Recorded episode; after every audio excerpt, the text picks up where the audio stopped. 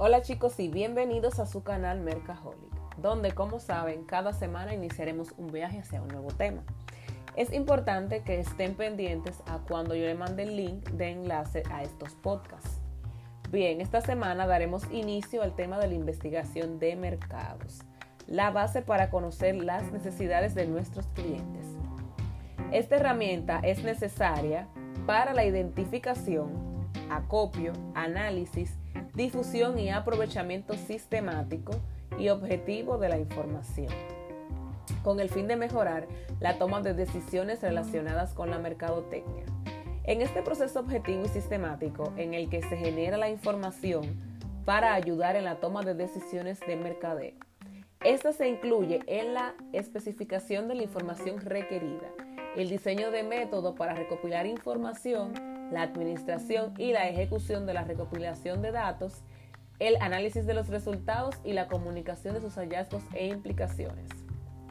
Mientras que numerosas instituciones estuvieron involucradas en el uso ocasional de la investigación de mercados con anterioridad a 1910, el periodo 1910-1920 se reconoce como el inicio formal de la investigación de mercados.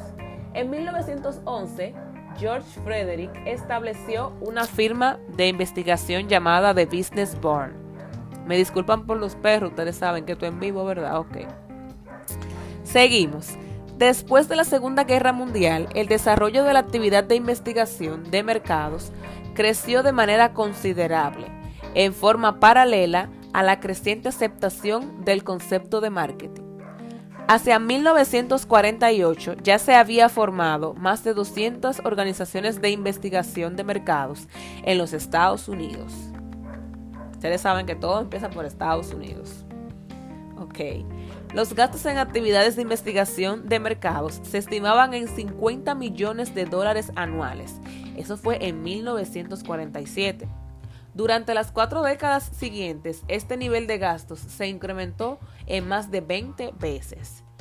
Los avances en la metodología de la investigación de mercados son paralelos al desarrollo de la metodología de investigación en las ciencias sociales, de las cuales el marketing forma parte.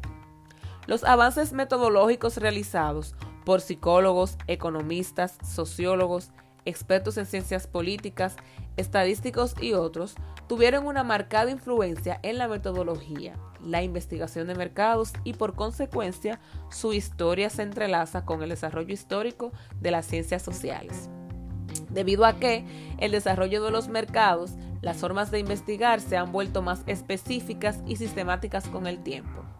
Durante la década de los años 30, el muestreo se convirtió en un tema metodológico serio. O sea, más adelante van a saber, pero el muestreo se determina así porque al público que usted analice se le, se le llama muestra. Entonces, si se llama muestra, muestreo es el proceso que se realiza.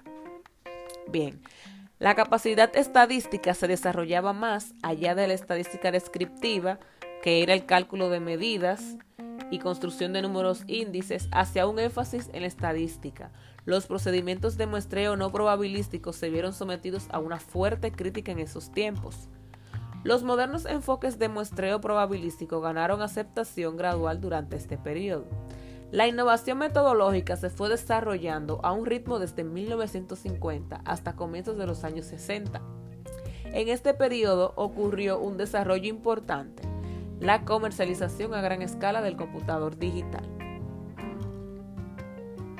En la década de los años 90, los avances tecnológicos en los computadores y áreas relacionadas tienen un impacto importante en muchos aspectos de las profesiones de la investigación de mercados. Entre estos se incluyen los lectores ópticos de barras de localizadores, en las cajas registradoras de los supermercados que suministran datos de paneles, las entrevistas telefónicas asistidas por computadoras y el análisis de datos. En esta unidad veremos varios temas. Como primer tema tenemos investigaciones de mercado, que es lo que vimos ahora. Este, este audio es súper cortico porque es más para orientarlos un poco de la historia de cómo se crearon las investigaciones. Ya para el próximo podcast que le crearé hablaremos de los tipos de investigaciones que se realizan. Bien, eh, luego de investigaciones de mercado, en esta unidad vamos a ver el marketing internacional, que es un tema chulísimo, y cómo podemos llevar marcas del país a países extranjeros. Las investigaciones que son nuestro primer tema son determinantes para que podamos identificar esos mercados y causas probables en productos y servicios. También nos ayudan a segmentar, o sea, la segmentación y las investigaciones van de la mano. Bien, hasta aquí todo lo que tenemos en el podcast de hoy. Deben hacia atrás si hay algo que no entendieron o guarden sus dudas para la próxima clase. Como ustedes saben, siempre para mí es un placer llegar a sus casas. Recuerden tomar apuntes sobre los conceptos emitidos en este podcast y nos vemos en la próxima semana. Bye bye.